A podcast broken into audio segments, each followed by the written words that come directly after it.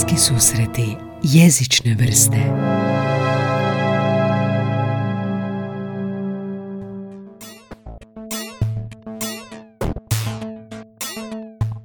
Sa mnom je danas Jelena Pataki, književna prevoditeljica i imali smo već jednu prevoditeljicu u podcastu, Mariju Omazić, s kojom sam više pričao o stanju prevoditeljstva Hrvatskoj, a danas pričam s osobom koja je prevela koliko je Jelena knjiga? 45. 45 knjiga koji ste mogli kupiti i vjerojatno ste možda i čitali ili imali u ruci i niste znali da je to njen prijevod. Pa idemo se odmah baciti na ona blic pitanja koje uvijek pitam na početku. Jelena, tko si ti i što ti jezik predstavlja? E, pa evo, dakle već si rekao Jelena Patak i književna prevoditeljica prije svega. Tu dolaze i usmeno prevođenje, tehničko prevođenje i ostali, ostali poslovi u, u izdavaštvu. A za mene jezik je e, nezamjenjiv to, zato jer sam se odlučila, zato što mislim da su svi gosti prije koje si imao i čak i čitala sam jedan tvoj intervju, dakle e, jezik kao život i, i strast, to je već sve iskorišteno, pa evo ja bih odlučila za nezamjenjiv. Ponestaje, ponestaje ovog ideja što ćemo iskoristiti za jezik. A, dobro, ok, a, neizostavan. zašto neizostavan? A, zato što osobno ja da se ne bavim jezikom, zbilja ne znam čime bih se bavila, vrtlarenje je super, biti liječnik je super, kuhanje je super, ali izbilja, e, ja sam od onih štreberskih tipova koji kada rade, rade s pomoću jezika, e, a kad ne rade onda opet nekakve audiovizualne sadržaje koje uključuju jezik, e, filmovi, knjige, blogovi, podcasti od nedavno, time se bavim, tako da evo zbilja ne znam što bi mi kako bih da nema jezika. Ok, izbjeći ću sva ona pitanja što ni ja ne volim, odakle ljubav prema jeziku, pa kad si prvi put saznala da ćeš e, studirati, pa šta je utjecalo na tebe? Idemo sad odmah baviti onome e, čime se konkretno baviš, a to je književno prevođenje. Što znači biti književni prevoditelj i kako to izgleda? Jel to znači ja sjednem, imam sad knjigu na stranom jeziku i ti sad sjedneš za računalo i gledaš izvorni jezik i prevodiš. Hoćeš malo približiti prosječnom slušatelju kakav je posao književnog prevoditelja? Pa to je najbolji posao na svijetu zbilja, ako netko to voli. Ja sam introvert, pa meni je sjedenje pred računalom jedno, ne znam, najmanje šest, a nekad i po 12 sati dnevno zapravo dobro dođe. Pa ovisi o knjigama što se tiče čitanja prije prevođenja. Recimo neke knjige ako su jednostavne, recimo, sad ću biti malo bezobrazna, ali ljubići, mm-hmm. dakle nekakva baš tipična žanrovska literatura u kojoj ne morate pet puta čitati knjigu da biste shvatili što je pisac htio reći, ili recimo krimić, e, prevodila sam i e, krimić psihološki thriller, mm-hmm. dakle nekakav X, pa je važan taj preobrat ili twist na kraju. E, to mi je zanimljivije ne čitati prije, nego Aha. odmah e, krenem. Dakle, ili zato što me tjera onda to na neki način obično čitanje, da kao najobičniji čitatelj doznam e, što se događa i, i što će biti na kraju, ili zato što je knjiga jednostavna pa ne moram se unaprijed pripremati. A znači to igra ulogu. ti ne želiš pročitati do kraja unaprijed, nego želiš i kao čitatelj čitati i prevoditi? E, da, kod nekih knjiga hmm. da, jer mislim da kada prođete, e, recimo neke knjige sam znala čitati i dva put e, prije, kao da se na neki način izgubi nekakva svježina. Aha. Ne, za neke knjige jednostavno puno bolje funkcionira. E, naravno, to, tu ne želim reći da knjigu prevedem kako ju čitam i da ju ostavim, nego i onda poslije toga još jedno hmm čitam cijelu knjigu na engleskom i onda pročitam svoj prijevod. Dakle, nije to nikada samo jedno prolaženje kroz uh, tekst ili original ili prijevod, ali za neke knjige mi je jednostavno draže ne čitati naprijed. Aha. A, rekla si jednostavne, pa Ljubić, e, znači li to jednostavan jezik pa ti je u samu svrhu lakše i koje su to onda koje nisu jednostavne i što ti tu predstavlja najviš, najzahtjevniji dio posla? Pa jednostavno da, najviše zbog jezika, ali i, i radnja i nekakva uklopljenost tog jezika u radnju.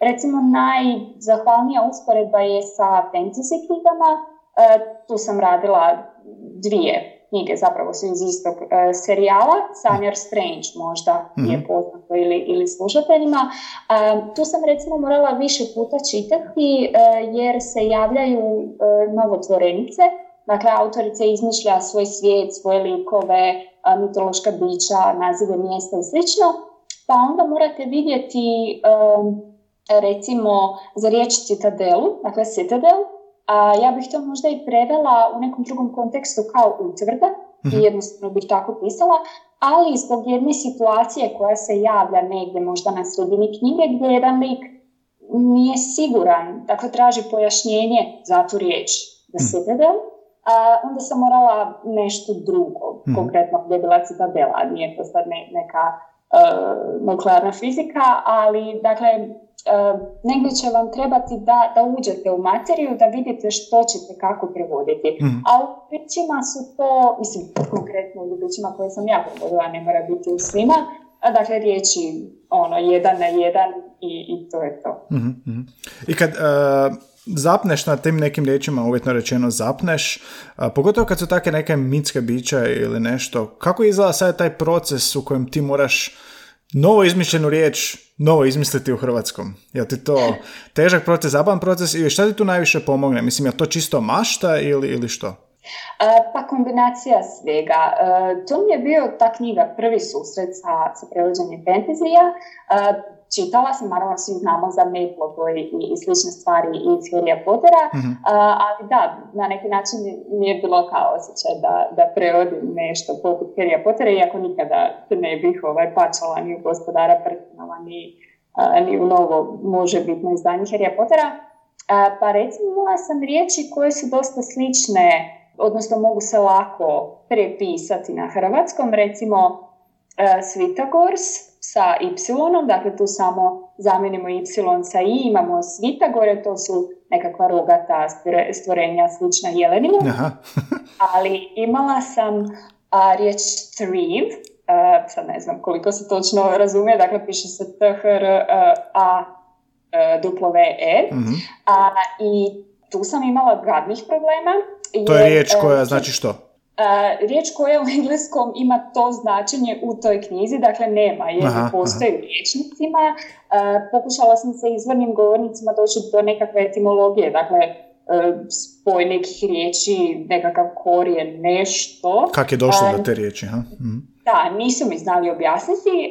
Nažalost, tu autori jako puno pomažu. Nažalost, nisam uspjela izravno doći do autorice, ali to i nije čudno jer E, neke knjige jednostavno autori više nažalost nisu živi i vi ne možete, dakle morate se sami nekako izboriti s time. mm I onda što meni jako pomaže e, jest znanje drugih jezika i prevođenje, odnosno prijevodi već gotovi iz drugih jezika. E, konkretno ja sam gledala na španjolskom, dakle ta ista knjiga Sanjar Strange i na poljskom E, španjolski mi isto nije puno pomogao jer oni imaju običaj ostavljanja. Dakle, samo stranu riječ e, stave u italik i objasne i to je to. Aha, zanimljivo. Da, čak i mislim da u prvoj verziji njihovog Harrya Pottera da su muggles a, i slično, dakle ne, nema bezjaka i, i nama slično, nego su jednostavno ostavili u italiku. Aha. I dakle onda sam naišla na poljski ja ne znam polski, ali Google Translate nekad zbilja pomogne, pa sam našla da je ta riječ trip e, prevedena kao e, travić ili kako nešto, da se sad ne blaviram sa izgovorom, e, to bi bio kao nekakav gutač, proždirač, što odgovara opisno toj zvijeri jer je ona skriva se u pustinji, izgleda kao nekakav ogroman pauk sa ogromnim ustima koji imate neke probavne sokove i onda vas zapravo provari, eto kad vas proguta naj, najblaže rečeno. E, I onda sam razmišljala kako ukombinirati to nekako značenje, dakle da istovremeno riječ zvuči drugačije, ali i da objašnjava to što ta zvijer radi i na kraju sam došla do skrovara, mm skrovar koji se skriva i vari. Aha. Eto, jedan Neka proces. stupljenica. Baš zanimljiv proces kako si došla do toga. Znači, probala si doći do autora romana ili autorice. I onda ako to ne ide, probala si gledati druge prijevode na drugim zemljama da vidiš kako bi ti oni pomogli da stvoriš nešto, nešto svoje u svom jeziku.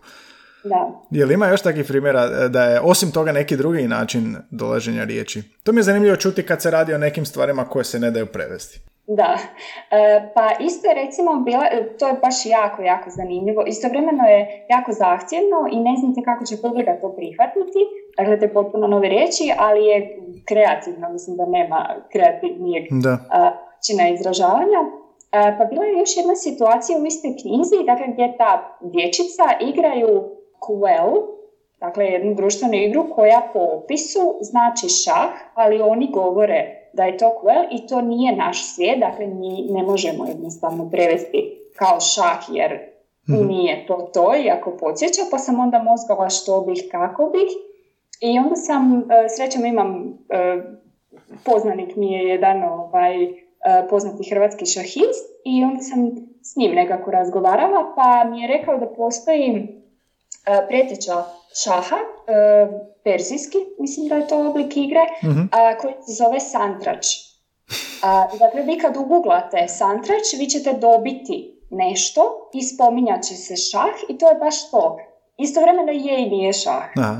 Tako da je to recimo tu sam isto. Ove, dakle, mogu i neke riječi koje već postoje, ali da opet malo zvuči egzotično. Da. I ti sad moraš razgovarati s ljudima koji ono, na neki način ti mogu pomoći, a uopće ne znaju kad im se javiš. Jel razumiju ljudi kad ih zoveš što ti točno radiš i zašto trebaš njihovu pomoć? Pa, mislim, razumiju, a sad što se tiče same pomoći, e, naišla sam na jako puno susretljivih ljudi, međutim, ono što je zanimljivo, e, ti si imao nedavno u emisiji pilota, to sam isto poslušala i bilo mi je jako zanimljivo a, čuti da baš one neke izraze koji su meni za jednu knjigu trebali, e, da ih je upotrijebio na engleskom. Aha, pa, koji? E, E, pa sad, evo, ne mogu se konkretno to se sjetiti, jer su to sve ovaj, dakle, pilotske, pilotske stvari. Nisam pilot, mm-hmm, nikada mm to nisam Zvaćemo uh, Nikolu opet. Napravit ćemo sučeljavanje prevoditelja i pilota. Da. Uh, dakle, imala sam jedan uh, psihološki thriller slash ljubić, uh, dakle nisu, nisu uvijek jednostavne stvari, koji je napisala autorica koja je prije toga bila stewardesa 8-10 godina i mislim da je ona upotrijebila sve onako stručne riječi, izraze i mjesta i funkcije aviona mm da zvuči što vjerodostojnije, dakle to ono show don't tell. Da. A, pa je ona tu se baš dala maština volju, raspisala se i onda naravno treba to prevesti. ja prije toga čak mislim da nikad nisam letjela avionom, mm. tako da mi je ono sve mi je bilo pojam, kasnije je to došlo ali i naravno neke stvari se mogu proguglati, ali neke specifične dijelove jer ona sakriva nešto u kokpitu pa na određenom mjestu i tako. E, morala sam da razgovarati s pilotima, sa stewardesama, čak i sa kontrolorom leta i za neke stvari su mi pomogli, ali recimo e, dobro sad banalan primjer, to, to sam znala čak prevesti na hrvatski, ali check liste, e, dakle oni sve što provjeravaju prije polijetanja i što moraju popuniti nakon E, pa to je Nikola rekao, checklista, baš je tak rekao. Ima, e, ima da, hrvatski dakle kaže checklista, a sad to baš i nije najzgodnije ostaviti u knjigama, dakle nekako gledamo da ipak to bude što književnije, pa onda, uh, kažem, to, to je banalan primjer, to je ok, ali je bilo puno težih pa onda ono, kad vam netko kaže riječ na engleskom, a vi ju već imate na papiru, pa onda ne znate što. A šta je bila check lista onda u knjizi? A, pa to je kontrolna lista, kontrolni popis. Aha, aha. aha. Provjera. da, da. Ok, je li bilo ovoga, mislim ti si sad uh, uh, navela primjere gdje ti sad moraš saznati kako baš izvorni govornici to nekako zovu i ako nemaju naziv onda stvoriti neku svoju riječ. Jesi imala još neki primjer gdje si stvarala nešto, a da je recimo dijalektalno, da se čitatelj ne može povezati s tim pojmom jer označava, konotira nešto lokalno, regionalno u tom izvornom jeziku s kojeg prevodiš, odnosno engleskom, jel? Jesi uh, imala dijalektalno, da ste upotrebila neku hrvatsku dijalektalnu riječ ili tako nešto? E, pa nisam imala toliko baš dijalekata, zna tu i tamo biti isto u ljubićima, zanimljivo, e, škotskih likova, koje onda u tekstu se naznači njihova dakle, razlika izgovora u odnosu na standardni i tipični Engleski to uglavnom nije toliko strašno, dakle ne možemo te likove okarakterizirati kao ne znam, kod nas kao što je Šrek sinkroniziran kao nekakva dalmatinac i slično, dakle ne idem toliko, nego čisto ono, recimo krnji infinitiv, idem spavat, a ne idem spavati. Aha, zanimljivo. Ili recimo e, pitanja uh, hoćemo li ići, neću staviti to, nego idemo ili hoćemo ići i slično. Dakle, samo nekakve male nijansice, ali da, postoje, uh, postoje primjeri gdje jednostavno ne funkcionira. Dakle, ne možete ostaviti riječ koja jest, a opet kako točno prevesti. Jedan od tih primjera je bila riječ marmot, dakle onaj džem nekakav koji... se da, odvratni, probao sam to. da, ili obožavate ili mrzite. E, I tu je bio problem za jednu knjigu jer je to bilo u sloganu. E, kao ova knjiga je kao Marmite, ili će mrziti, pa sam onda mozgala e, što je to kod nas, što mi ili volimo ili mrzimo. Hladetina, se rekla hladetina. mislim da na, baš to na knjigu ne bi išlo. O, ovaj, tako da jednostavno nisam, možda sam se prebrzo predala, možda sam bila prezelena kao prevoditelj, ali jednostavno nisam pronašla dovoljno, nešto dovoljno dobro što bi kod nas na jednak način funkcioniralo, pa sam samo ostavila dakle, knjiga koju ćete ili obožavati ili mrziti. Ali... Špek fileki, uh, fileki. Pada mi na Dobro. Pa, I, mislim, ima, ima ovaj, ovaj, e, najbolja stvar kod prevođenja je što će vam uvijek svatko dati svoj odgovor i ima mm. bez interpretacija. A, još jedan primjer koji je meni jako zanimljiv su uh, šale, uh, dakle prevođenje šala A, da, da, da. I konkretno sam imala um, u jednom trileru, sad onako atmosfera je sva neka čudna i nije to trebala biti nešto posebno smiješna šala. A na engleskom ide kao uh, what's at the što je to na dnu mora, trese se. Uh, I onda je odgovor kao a nervous wreck, uh, što kod nas kad se prevede doslovno ne funkcionira, dakle nervozna olupina. Mm-hmm. kao shipwreck. Uh, da, e, nema, nema jednostavno to dvostruko značenje, pa sam onda mozgala što bih ja tu mogla nekako da ostane element vode, da ne bude presmiješna i slično. Pa sam došla do šale a, zašto se siromak bacio u more. Ne znam da li ti pada nekako odgovor na pamet. Čekaj, čekaj, daj mi vremena. Daj nam svima vremena. Zašto se siromak bacio u more? Nema, ne znam, reci. E, da bude pun kao brod. Aha. pa dobro, da, da, da. I koliko ti je trebalo to smisliš? Je li to sad ono mozganje danima ili to onako par sati samo misliš i... E, pa nekad bude doslovce jednostavno dođe, nekad neke stvari toliko dobre da, da dođu odmah. Mislim da mi je ovo par dana trebalo dok sam uopće smislila i onda sam ispitivala ljude okolo, provjeravala je li izazvalo isti efekt. Evo, kod tebe suprotan efekt, dakle bilo ti je zanimljivo, inače su ljudi onako gledali kao pa ono, nije baš neka fora. Čak Razmišljam kao prevoditelj, a ne kao normalan čovjek. da, ovaj, čak neki nisu ni bili upoznati s tim frazemom, mm biti pun kao brod, a, tako da smo isto tu svi nešto naučili, ali zapravo u kontekstu knjige to i ne treba biti neka super smiješna šala, tako da mislim da je ok prošla. mm To su baš zanimljivi primjeri. Jel to znači sve što si sad e, navela kad kažemo u duhu jezika? Jel to to? Pa zapravo da. Dakle, da prebacimo nešto što će izazvati ili istu reakciju ili neće. Dakle, ono što je bio cilj u izvornom jeziku, da to postignemo i u a, prijevodu. A to je cilj, to je ta poruka koja se želi prenijeti, ne nužno riječ. Da, mi nikada ne treba gledati prevoditi riječ po riječ i riječ za riječ. Dakle, tu imamo dovoljno prostora u tehničkom prevođenju, iako čak i ono više nije doslovno kako je bilo. Mm-hmm. A, u knjižnom prevođenju to pogotovo. Dakle, mi možemo sto stvari na, na sto različitih načina prenijeti u jezik da ima istu istu namjenu, istu poruku, isti efekt, ali da to uopće ne uključuje ni E, riječi koje su u izvorniku ni konstrukciju e, jezičnu, dakle od jedne rečenice možemo dobiti dvije, možemo obrnuto ponekad njihove fraze, uh, that's typical, recimo fraza that's typical of him, mi ćemo reći klasika. Aha. Takve stvari, recimo. mm Znači prilagodba jeziku na koji se prevodi.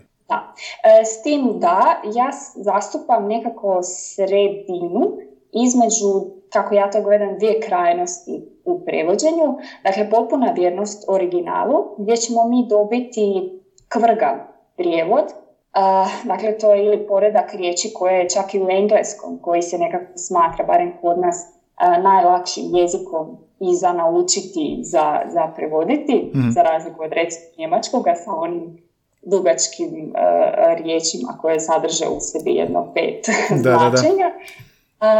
dakle, nekako se engleski smatra najjednostavnijim i, hajmo reći, najbližim, ali zapravo e, naše konstrukcije su različite. Oni moraju uvijek imati subjekt, objekt. E, mi možemo to, ne, recimo kod nas, ono što mene osobno smeta je uh, forsiranje osobnih zamjenica. Dakle, on je rekao, ona je rekla, to ne mora biti kod nas u svakoj rečenici ili moja sestra je nešto, moja ruka, vidim svog oca ili vidim svoju ženu. To su se studenti smijali kad sam jednom prilikom na fakultetu predavala.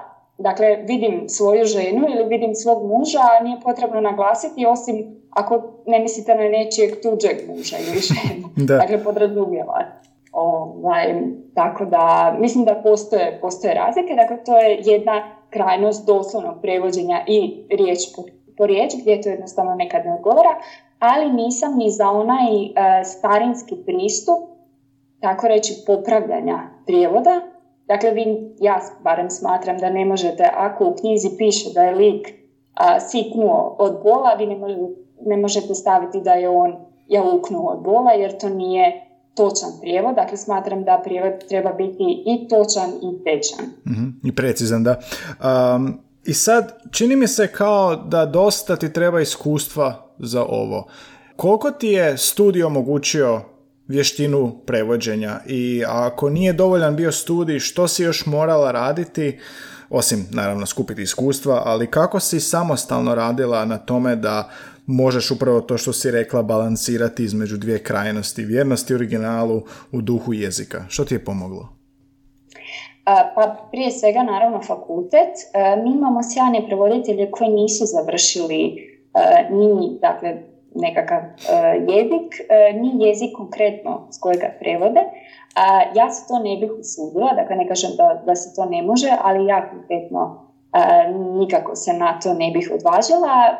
Fakultet daje osnove, vrlo dobre osnove i mislim da svaki prevoditeljski studij apsolutno uključuje kolegije književnog prevođenja, ali tu jednostavno toliko je područje, mislim kao i nakon većine fakulteta, dakle koje vi morate E, svakodnevno sami proučavati i sami pronalaziti rješenja, na neki način biti samouki, dakle sami se učiti. A kako se e, samo učiš? E, pa meni je jedan od najdražih načina bio još prije nego što sam uopće izdala svoj nekakav prijevod, dakle službeni, bilo uzimanje knjiga koje su kod nas već prevedene mhm. i knjiga na engleskom, uspoređivanje.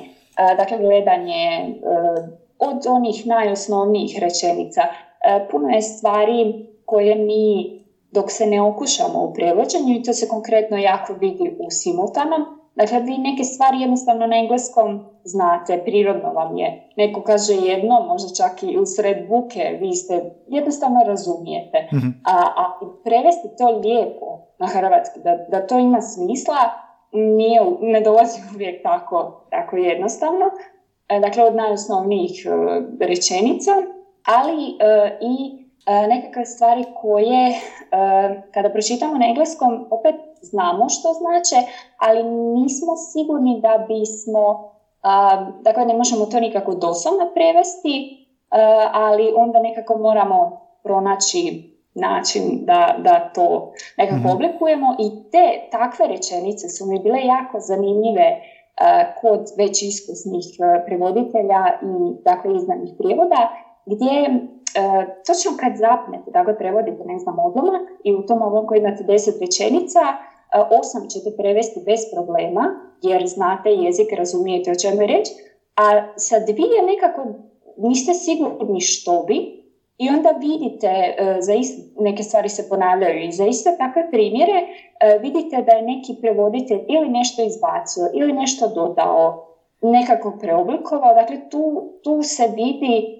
da jedno učite da dobro znate jezik Mhm. i da je ostalo ok, a da ovdje na, na takvim primjerima treba nekakva kreativnost. Jesi Crnkovića čitala? A, Kao, Da, ti on to bio? sam. e, tu recimo jako volim audio knjige. Kod nas postoji, nisam sigurna postoji li dalje, ali prva, e, prva knjiga Harrya Pottera postoji audio knjiga i to mi je bila jedna od omiljenih aktivnosti, dakle slušati audio knjigu i čitati na, na engleskom. Aha. Audio knjigu na hrvatskom i na engleskom čitati. Da.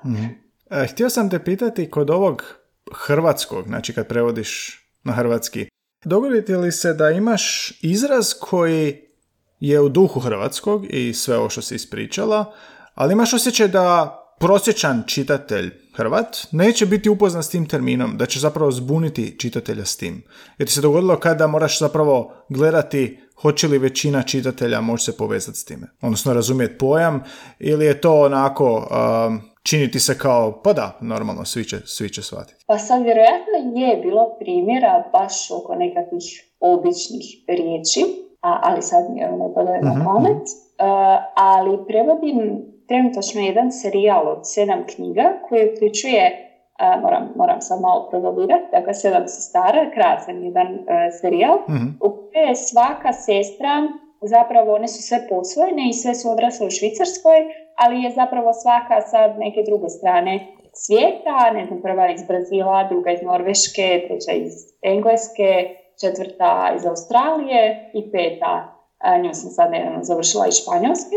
I onda sam tu imala riječi, recimo u drugoj, e, koja se zbiva u Norveškoj i u sad petoj u Španjolskoj, a, riječi e, koje autorica koristi, odnosno koristi se njima, a, dakle da bi dočarala likove, a, dakle e, norveške riječi za gospođica ili gospodin, a, ili ne znam, prijatelj ili ljubav i slično.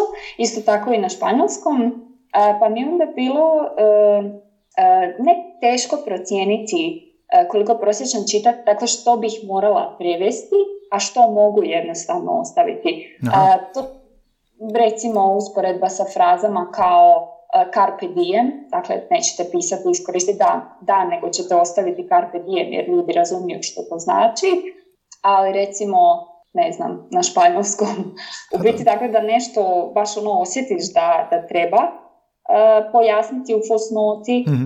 A, A, u fusnoti ćeš onda objasniti ako baš treba. E, da. Mhm, mhm. Uh, ok, uh, je li prijevod gotov kada ga ti prevedeš na hrvatski i to je kraj te priče ili dolazi tu i lektor ili ko još i surađuješ li s njima ili jesu oni nezavisni od tebe, kako to ide? E, pa ovisi od e, politike izdavačke kuće do politike neke druge izdavačke kuće. E, za neke e, vi prevedete svoje, dakle nebitno je li to potpuno 100% na hrvatskom ili ste neke, e, u neke stvari niste bili sigurni pa ste naznačili fusnota, zažutili komentar kako god.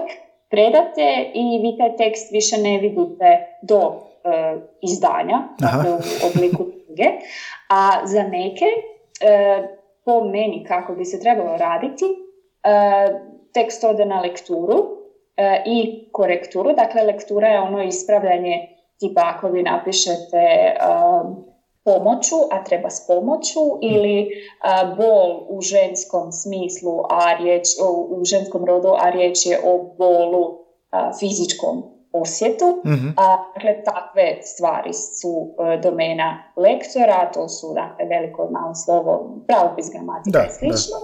A korektura bi bila one, one sitne greškice, tipfeleri, oblik teksta Tehničke stvari. Mhm. Da, i e, postoje e, divni urednici koji nakon lekture e, vraćaju tekst gdje vi onda imate uvid tko je što mijenjao. Dakle, ponekad e, su to lektor i korektor, ponekad su lektor, korektor i urednik. A, može biti više, više osoba, može biti i dva lektora i slično. To je po meni ključno, to vraćanje, jer mi smo svi ljudi i svi griješimo. E, Ja ne bih nikada dala da moj tekst e, ide u tisak bez lekture, Mhm. ali isto tako i nije drago nekada kad e, tekst ode bez moje provjere lekture van, jer naravno znaju se dogoditi, dogoditi pogreške koje da su bile, da je knjiga vraćena, da sam ja provjerila ili bilo koji drugi prevoditelj ne bi se dogodile. Ali kod nas to nažalost ide dosta, dosta brzo i nisu to cifre za honorare kao, kao vani. Tako da ne možete imati šest osoba da pročita jedan te isti tekst za jednu te istu stvar. Dakle, mi imamo ljude, e, lektor, korektor i urednik koji svi znaju e, svoj posao i prolaze jednom i to je to. A rekla si, znači, nekad se dogodilo nešto da je lektor ispravio i onda je to šlo van pa te iznenadilo. Imaš li neke primjere što su lektori napravili s tvojim prijevodom da ti se nije svidjelo ili da misliš da je promijenilo razumijevanje ili što? Pa, ima puno mhm. primjera. Pa to zna biti od sitnica, dakle da sad je to neznanje ili, ili čak imate nekad kad upozorite na nešto, to ne, ne bio prema pravopisu ili gramatici trebalo tako, pa neko kaže da znam, ali protumačit će se kao greška jer izgleda čudno, što meni nikako nije jasno jer mislim, valjda su knjige tu, valjda, valjda čitamo zato da se, da se obrazujemo i da se upoznamo s pravilima.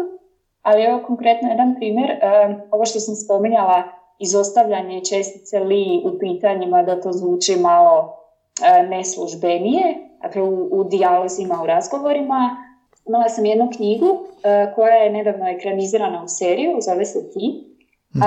pisana je iz perspektive jednog a, psihopata koji proganja žene, sad konkretno jednu djevojku u kojoj se zaljubio uvjetno rečeno zaljubio i e, on piše tu knjigu, dakle žena je autorica, pisana je u drugom licu, on se obraća njoj, e, govori o sebi, o njoj, kakav će biti njihov odnos, kakav jest njihov odnos, jer se oni u jednom trenutku spoje. E, ali on puno toga, puno prostači i nužno je da taj jezik ne bude onako čisto čisto hrvatski, možemo tako reći. Dakle, ne ukočen, ne službe, ne potpuno precizan, jer on jednostavno tako priča. Tu je puno e, monologa gdje se on ljuti na nekoga, psuje nekome i onda po meni uh, riječi poput, ne znam, automobil, ako može auto, jednostavno ne ide... neki purizam, ha? E, da, da, jednostavno u takvim, takvim situacijama ne ide. Ili recimo, ono forsiranje da ne možete reći da ste se obukli, nego ste se odjenuli, ali ako imamo u, u istom, dakle na istoj stranici, ako se pet put spominje taj glagol, uh, dakle staviti nekakvu odjeću na sebe, uh, meni je recimo logično da će to u pripovjednom tekstu biti odjenuti, ali recimo u dijalogu obući. mm Dakle, nekakvo nijansiranje. I, I čekaj, ko je šef tog prijevoda? Zar, zar, si ti, zar nisi ti šef koja će treba reći uh, ne, nemoj mi mijenjati ovu riječ zbog tog, zbog tog razloga što si navela ili opet izdavačka kuća samo odluči ili kako? Pa ovisi. Uh, negdje sam ja šef, negdje koliko god se trudila i pokušavala uh, jednostavno E, ne, nema se vremena, ogromne, ogromne su to naklade i sve ide prebrzo i ne, zbilja netko nema vremena za moje cijepidlačenje da zarez nekad ide unutar navodnika, nekad izvan navodnika, ali pronađe se, naravno kad radite sa više izdavača, možete uvijek naći ljude koji će zbilja odvojiti vremena i poslušati ono, ono što govorite i vidjeti da, da to ima smisla. naravno, mislim, i ja isto full, a mi spasili su me i lektori i urednici milijun puta od, od pogrešaka, ali mislim da je ključna ta suradnja. Dakle, ne može ni prevoditelj sam, ali ne može ni lektor sam. mm Pa treba biti neka sinergija i suradnja, ha? Da. Uh, da, sorry, sad sam se sjetila. Reci, primjera, dakle, u jednoj knjizi sam imala, to nije izašlo, ali moglo, dakle, da izašlo bi da, da mi nije vraćena lektura teksta. imamo E, djevojku, ženu koja je rodila dijete, muško dijete i dala ga na posvajanje, ali to njezin otac, ona je barem mislila da to njezin otac e, i odvjetnik ne znaju i ona razgovara kasnije nakon deset godina, e, razgovara s tim odvjetnikom i kao hipotetski kada bi netko dao dijete na posvajanje, kada bi to dijete htjelo doznati za svoje roditelje i Eh, onda odvjetnik odgovara u muškom rodu, dakle obratio bi se toj toj osobi, službi, što god, gdje se on zapravo izdaje da zna da je ona dala dijete na posvajanje i da je to bilo muško dijete, mm. a lektor je predložio dakle da se zato što je zamjen, odnosno imenica dijete srednjega roda, dakle dijete bi se obratilo, ali ne, tu baš nije pogreška, nego dijete bi, odnosno on bi se obratio, mm. zato što znamo o, o čemu je riječ. Jel ti to napominješ lektorima kad šalješ? Stavljaš neke bilješke sa strane ili ih pustiš neka sami? Prije nisam, prije nisam. Onako smatram da će svi detaljno čitati tekst kao, kao prevoditelj, ali mislim to, to je nemoguće. Ja puno knjiga e, ne bih pročitala koje sam prevela, dakle možda bi izgubila interes ili, ili nešto slično. E, prevođenje je zbilja jedno drugačije čitanje.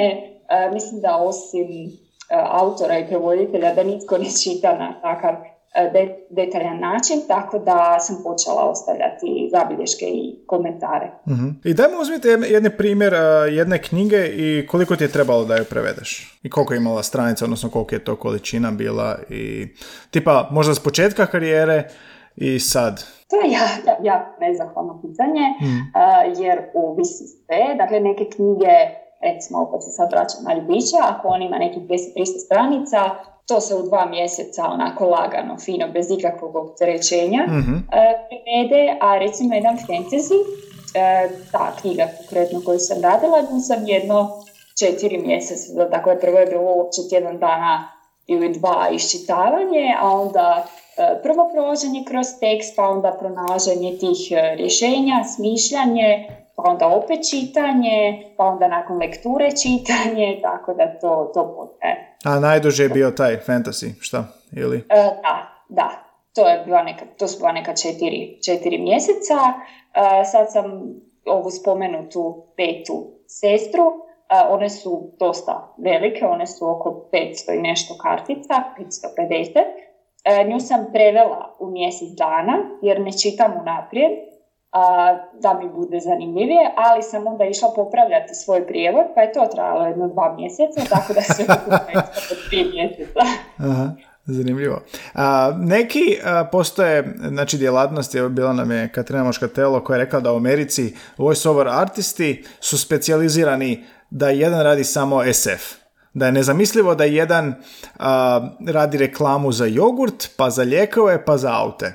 Je, su prevoditelji, književni prevoditelji specijalizirani ili um, onako opće prevode sve ili se sami specijaliziraju? Kako to izgleda? Uh, pa što se tiče, uh, mislim da je nezahvalno sporađivati uh, englesko i hrvatsko tržište jer kod njih je puno veći broj i, i puno veća naklada, dakle naslova koji izlaze i radnika, prevoditelja, voiceover artista i slično. Kod nas je to sve puno manje, ali postoji nekakva podjela, barem koliko sam ja primijetila, između takozvane niske i visoke literature.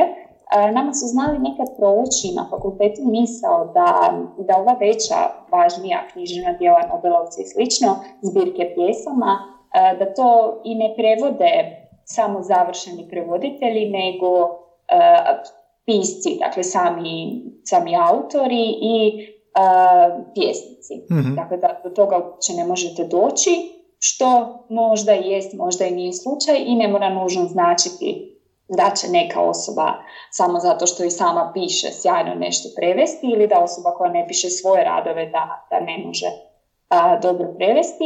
A što se tiče ovih manjih žanrova, recimo SF, fantasy, ljubići, kriminči i slično, e, mislim da tu kod nas dosta prevoditelji šaltaju e, mhm. između, između žanrova.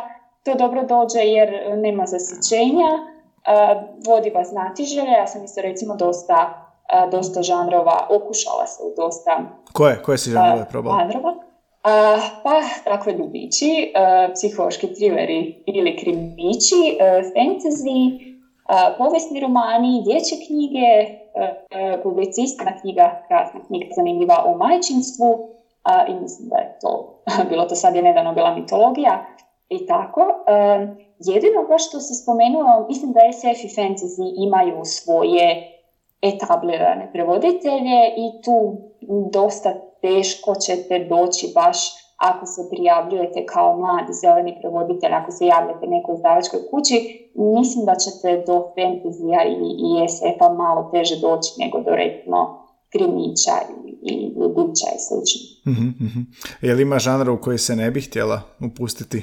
Kao radije ne bi, moliš se da ne bi. Da, e, pa sad dosta toga je već prevedeno, ali e, to mi je bio isto na jednom razgovoru za posao pitanje što ne bih prevodila kad sam jel svašta već prevodila, uh Šekspira i njemu slične, već spomenula tako gospodar prsten, ovaj neki visoki SF i, i fantasy, to mislim da, da nisam još ovaj, zato. Uh-huh. kako je stanje književnih prevoditelja? Jel to zvuči mi, rekao sam na početku, savršen posao ako to voliš? je li to od početka tako? Je li postaje sve bolje i stiže li veća konkurencija i kako vidiš u budućnosti razvijenje toga? Pa mislim da je stanje, netko kaže bolje, netko kaže gore, po, po kvaliteti prijevoda. Mislim da nekako opet ću se sad pozvati što, što baš mi je dobro, ali na tu razliku između visoke i niske književnosti, mislim da u, u prijevodima te nekakve visoke književnosti da se tu drži standard, a da u ovoj žanrovskoj i e, popularnoj da mi nastojimo održati korak sa trendovima, recimo u Americi i slično, da se to radi dosta brzo, pa da onda ne bude baš uvijek najkvalitetnije.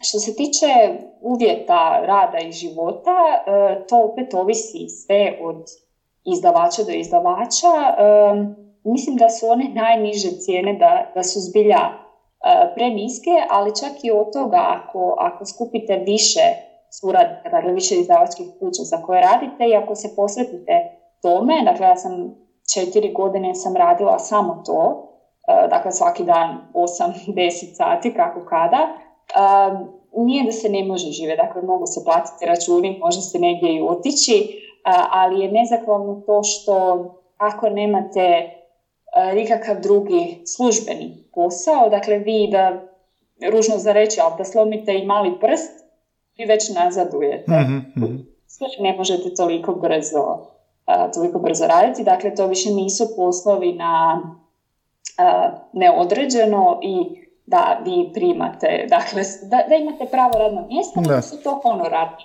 poslovi. Evo recimo sad je zanimljivo u doba korone, uh, svake godine se kroje planovi, dakle svaka izdavačka kuća ima nekakav svoj budžet koji onda raspoređuje na, na poslove vezane uz prevođenje i ostalo. I onda dođe korona i jednostavno padne prodaja, zaustavi se izdavanje, i neke, neke gaže se moraju jednostavno otkazati, tako da hmm. E, nije, najstabilniji posao, ali, ali kad, kad je dobro, dakle kad ide, onda je zbilja, zbilja sjajno. Kad vidiš na polici knjigu koju si prevela, onda je ispunjujuće. Da. Jelena, pretpostavimo da osoba zna jezik na kojem je izvorno napisana knjiga i sad ima i hrvatski prijevod. Zašto bi osoba išla čitati hrvatski prijevod? Zašto misliš da je bolje da čitamo na hrvatskom? Uvjeri me da je bolje čitati na hrvatskom jeziku. E, pa ovo će sad biti jako zanimljivo jer sam ja osoba koja prva će posegnuti tako, Zato za jezik koji zna uh, engleski i španjolski. I Novak je bio, Kristijan uh, Novak pisac, kad sam ga pitao osjetili da išta izgubio engleskim prijevodom Čene mati zemle, rekao je, gle, ja ću prvi čitati na onom jeziku kojeg znam. A ti mi reci kao prevoditelj zašto i unatoč pristranosti, jel želiš čitati na tom jeziku kojeg znaš, zašto bi trebali čitati na hrvatskom? Pa sad ću opet biti jako bezobrazna, ali mislim da jako puno ljudi nevezano su za hrvatski, dakle to za sve izvorni govornike vrijedi. A, čim završe nekakvu osnovnu i srednju školu, uh, misle da znaju jezik i da, je tu, da staje njihovo obrazovanje u jeziku i da je to to a to od onog najosnovnijeg biti će i ne znam napisano zajedno koje svakodnevno viđamo u svim oblicima komunikacije na internetu i, i u javnom životu, a se vidi da to nije tako. A najbolji način da oplemenimo svoj jezik, svoje izražavanje jest naravno čitanje knjiga I ja recimo evo tu, dakle samu sebe demantiram, e, radije čitam na stranom jeziku, ali možda je to zato što imam osjećaj da e, manje opet znam taj strani jezik pa ga pokušavam što više usavršiti tim čitanjem na stranom jeziku, ali svaki put kada prevodim na hrvatski, obavezno čitam knjigu paralelno. Bilo koja tematika može biti sličan žar, ne mora.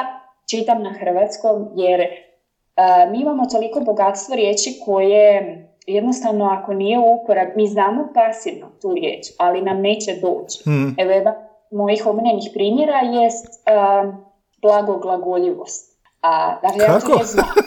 Kako? Blagoglagoljiv ili blagoglagoljivost, to je slatko riječivo, dakle netko tko se lijepo, umješno, vješto služi riječima. Aha, aha, fora a, može biti i u negativnom kontekstu, dakle malo ironije, a i ne mora. E, dakle, ja tu riječ znam i znam što znači, ali mi jednostavno neće, neće doći uvijek u prijevod. Mislim, nije sad baš da sam imala deset knjiga u kojima sam trebala potrijebiti tu riječ, ali e, bilo koja takva, dakle, ako, e, treba osvježavati znanje. Mm, Mislim mm. da nam to čitanje na, na hrvatskom može i treba dati. Da, i ovo I naravno, prijevodna literatura je 80% u odnosu na 20% domaćih autora, tako da vjerojatno ćete prije naći na knjigu na hrvatskom prevedenu nego izvorno napisano. Mm-hmm. Podržite lokalnog provoditelja. A, ali to je zanimljivo što si rekla, da, recimo ja kao anglist puno više sam čitao na engleskom, a ne znam, vjerojatno jesam više nego na hrvatskom.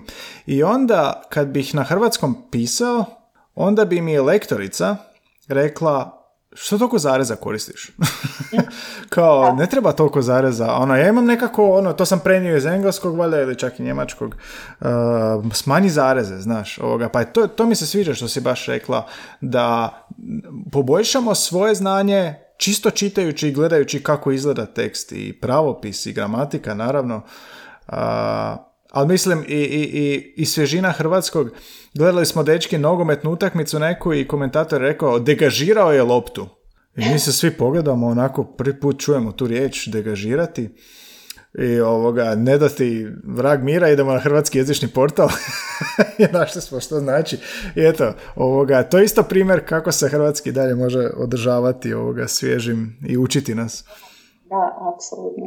A, dobro, ovo mi je sve fascinantno bilo i najviše ovi konkretni primjeri kako radiš.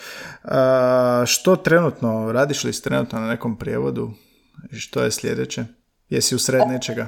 E, trenutačno sam malo uzela jedan odmor uh od prijevođenja, e, dakle možda sam spomenula, možda i nisam, ja sam i na doktoratu za čiji se dakle, predaj da se već polako približava rok, uh pa sad više bavim time, ali evo upravo izašao meni vrlo, vrlo drag roman Tisuću lađa, jedna obrada, ženska obrada u ženskim likovima u mitološkom svijetu Trojanskog rata. Vrlo jedna lijepa knjiga, dakle nije ono, ima vlada nekakav stav da će provoditelj uvijek promicati svoj djelo jer je radio na njemu, ima nekih knjiga koje nikada nisam, dakle prevela sam ih, ali ih nikada nisam spomenula u javnom životu, ovo nije jedna od tih, tako mhm. da volite mitologiju, Tisuću lađa je definitivno dobar izbor. Aha, aha. Da mi još neke, navedi nam još neke knjige pa da se slušatelji možda su čitali pa da shvate tko si. Uh, pa eto, taj Sanjar Strange, uh, on mi je jako, jako drag, on je young adult uh, žan, dakle za nekakvu malo veću djecu, ali vole ga, uh, vole ga i odrasli. Um, imam dosta dobar uh, psihološki thriller, on kaže, ona kaže o um, a na neki način uključuje tematiku oko ovog pokreta Me Too, dakle pitanje silovanja, kako se doživljava u društvu, kako se doživljava žrtva, i slično kako prolazi taj, taj proces uh, suđenja. Uh, jedan isto psihotriler Žena i snova, to su mnogi rekli da im je ono uh, ludilo zato što je žena, lik je zbilja, zbilja luda. naravno, osjeti se utjecaj Gillian Flynn i mm-hmm. njezine Amy, pa recimo to je isto zanimljivo. Ne znam što bi još napravila. Da, ispomenula sam Spomenula sam publicistiku Ne baš savršena mama, dakle jedna britanska blogerica mama koja na vrlo humorističan način, dakle meni koja još nemam djecu, na vrlo zanimljiv način je približila iskustvo i trudnoće i tih nekih prvih godina. E, htio sam da pitati, zaboravio sam, sad si opet navela naslove koji su većinom znači ili e, ljubići ili, ili psihološki trileri. diktira li tvoja strast prema žanru što ćeš prevoditi ili jezik? Pa mi u biti e, dosta često, najčešće, mislim da se prevoditelju ponudi Dakle, izdavač vam ponudi, imam knjigu, želiš je prevoditi. E, mislim da na najveći način to tako funkcionira. E, možda oni koji se bave nečim drugim usputno ili koji su zbilja, zbilja etablirani, e, biraju baš konkretno samo naslove koje oni žele prevoditi jer su im zanimljivi ili radnjom ili, ili stilski jezično. A kako je tebi bilo? Konkretno mješavina, mhm. jer e, uzimam i ono što mi se ponudi ako mi djeluje zanimljivo. A recimo Sanjar Strange, sad ne znam bih li ovo trebala odati ili ne, dakle ja sam sa tom autoricom Lainey Taylor se upoznala preko njezine prve knjige Kći Dima i Kosti, koja je tek poslije Sanjara prevedena kod nas. ta žena ima apsolutno najraskošniji stil nakon Markeza koji sam ja uh, čitala. mm Dakle, prekrasno piše, ona, ona slika svojim riječima i rečenicama i to me fasciniralo. Uh, I uzela sam knjigu Sanjar Strange, a da je nisam prije toga pročitala, onda sam jako jedna tjedan dana sjedila i uopće nisam mogla početi jer sam razmišljala što je to meni trebalo, hoću ja to moći iznijeti na hrvatskom. A, tako da, eto, ima, ima svega. Nekad vam je zanimljivo po stilu, nekad je po radnji, nekad dobijete što dobijete, pa se borite s time. Mm, Koliko si autora upoznala? Što si prevodila? Pa za upoznavanje još nisam bila po, po sajmovima, dakle u Londonu i, i Frankfurtu. Neki koji su došli kod nas, ja ih nisam prevodila, ali jako sam aktivna na Twitteru i volim gnjaviti autore, pa sam tamo recimo zagnjavila autoricu knjige Ne vjeruju svojim očima, jednog sjajnog psihološkog trilera koji će uskoro dobiti ekranzaciju. Sara Pimborough, dakle jedna vrlo opuštena žena koja voli dijeliti dogodovštine svog psa Teda. Ja božam životinje i pse, pa mi je to bilo jako zanimljivo. Pa sam tako, eto, s njom sam porazgovarala. Većinom ovi autori dakle, da ću opet biti bezobrazna, dakle, ljubića i krivića koji nastoje e, se i predstaviti svijetu i nekako steći tu popularnost, e, su puno pristupačniji, otvoreni i e, prisutniji na mrežama, pa onda možete doći do njih. Evo recimo konkretno s jednom autoricom uh, Gillian McAllister, isto jedan psihološki thriller, se jako često čujem na Instagramu. Ona isto ima psa, pa eto. Znači, uspiješ e, pomoću društvenih, mrežama, e, do, pomoću društvenih mreža doći u kontakt s autorima i oni reagiraju na tebe kao prevoditeljicu, znači stalo im je, jel da? E, da, bude im jako, jako drago. Neki budu jednostavno izraze fascinaciju kao pišu, jasan im je taj stvaralački proces, ali kao kako se to radi na stranom jeziku, dakle da prenesete to nešto, mislim, iako oni većinom ne znam, konkretno ja, autore koje sam prevodila, mislim da nitko od njih ne zna hrvatski, pa ni ne zna kako izgleda, ali, ali budu jako, jako dragi. mm I vole, vole vidjeti naše naslovnice, znaju ih i šerati i, i mm Super, ajme, odlično. Baš je, baš je lijepo ovako iz prve ruke saznati ono kad dočaraš e, kako to sad izgleda i koliko je zapravo jedan prijevod knjiženi potpuno drugačiji od stručnog prijevoda, iako je i prijevod jel, i dalje. A, koliko bi ti htjela čuti o podcastu o jeziku? Jel imaš nekih onako ideja da ne mora biti nužno ili lektor ili provoditelj jezičar, nego koga bi htjela čuti, koga bi htjela čuti da razgovara o jeziku? pa dobro, ja nemam ništa protiv čuti jednog baš lektora, baš koji se time bavi. Dakle, koji je mhm. proces, čitaju li oni knjige u originalu, provjeravaju li igre, riječi i slično, tako da za to sam definitivno. A što se tiče nejezičara, pa ne znam, zapravo je bilo koja struka, ono, ne znam, od policajaca gdje oni imaju te neke svoje kodove, bio je pilot uh, liječnici su mi recimo mm jako zanimljivi sa tom svojom nekakvom mješavinom latinskoga. mm tu mi je, recimo zanima me njihov proces učenja jer oni moraju apsolutno vladati fizičkim dijelom tog jezika, da. dakle znati koja kost, gdje je što, koja je funkcija, koji je organ, a opet da to, da to u jeziku, da, da povežu s jezikom. Da, dobra ideja, liječnici i znanost s te strane i ono konkretna reakcija tipa ono brzo tipa na, i na ovoj hitnoj službi recimo to bi isto zanimljivo čuti bilo postoje li neki određeni propisani jezik zbog brzine kao što kod pilota ima. Da. Ok hvala ti puno Jelena što si nam iznijela sve ove detaljne informacije hvala ti puno na vremenu. Nadam se da će se prepoznati i prevoditelji u ovome i književni prevoditelji jel nas slušaju i jezičari, odnosno svi koji imaju neki interes u jeziku, a posebno mi se sviđa ovo što si rekla da trebamo čitati na hrvatskom jer učenje hrvatskog jezika ne završava sa četvrtim razredom srednje, nego moramo ostati, inače ćemo pisati ne znam zajedno i ne znam šta sve ne. A, Jelena, hvala ti puno i, e, i nadam se da se čujemo opet stavit ćemo neko, neko sučeljavanje prevoditelja i lektora za ovu pa ćemo saznati. Dobro. Evo, ovo su bliski susreti jezične vrste gdje susrećem jezičare, nejezičare i svi oni koji imaju zanimljive priče za ispričati o tome kako koriste jezik u svom poslu ili privatno.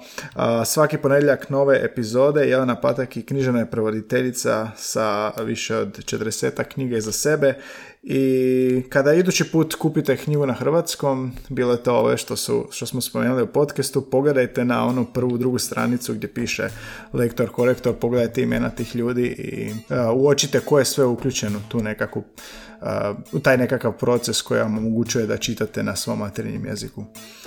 Jelena, hvala ti puno. Hvala tebi.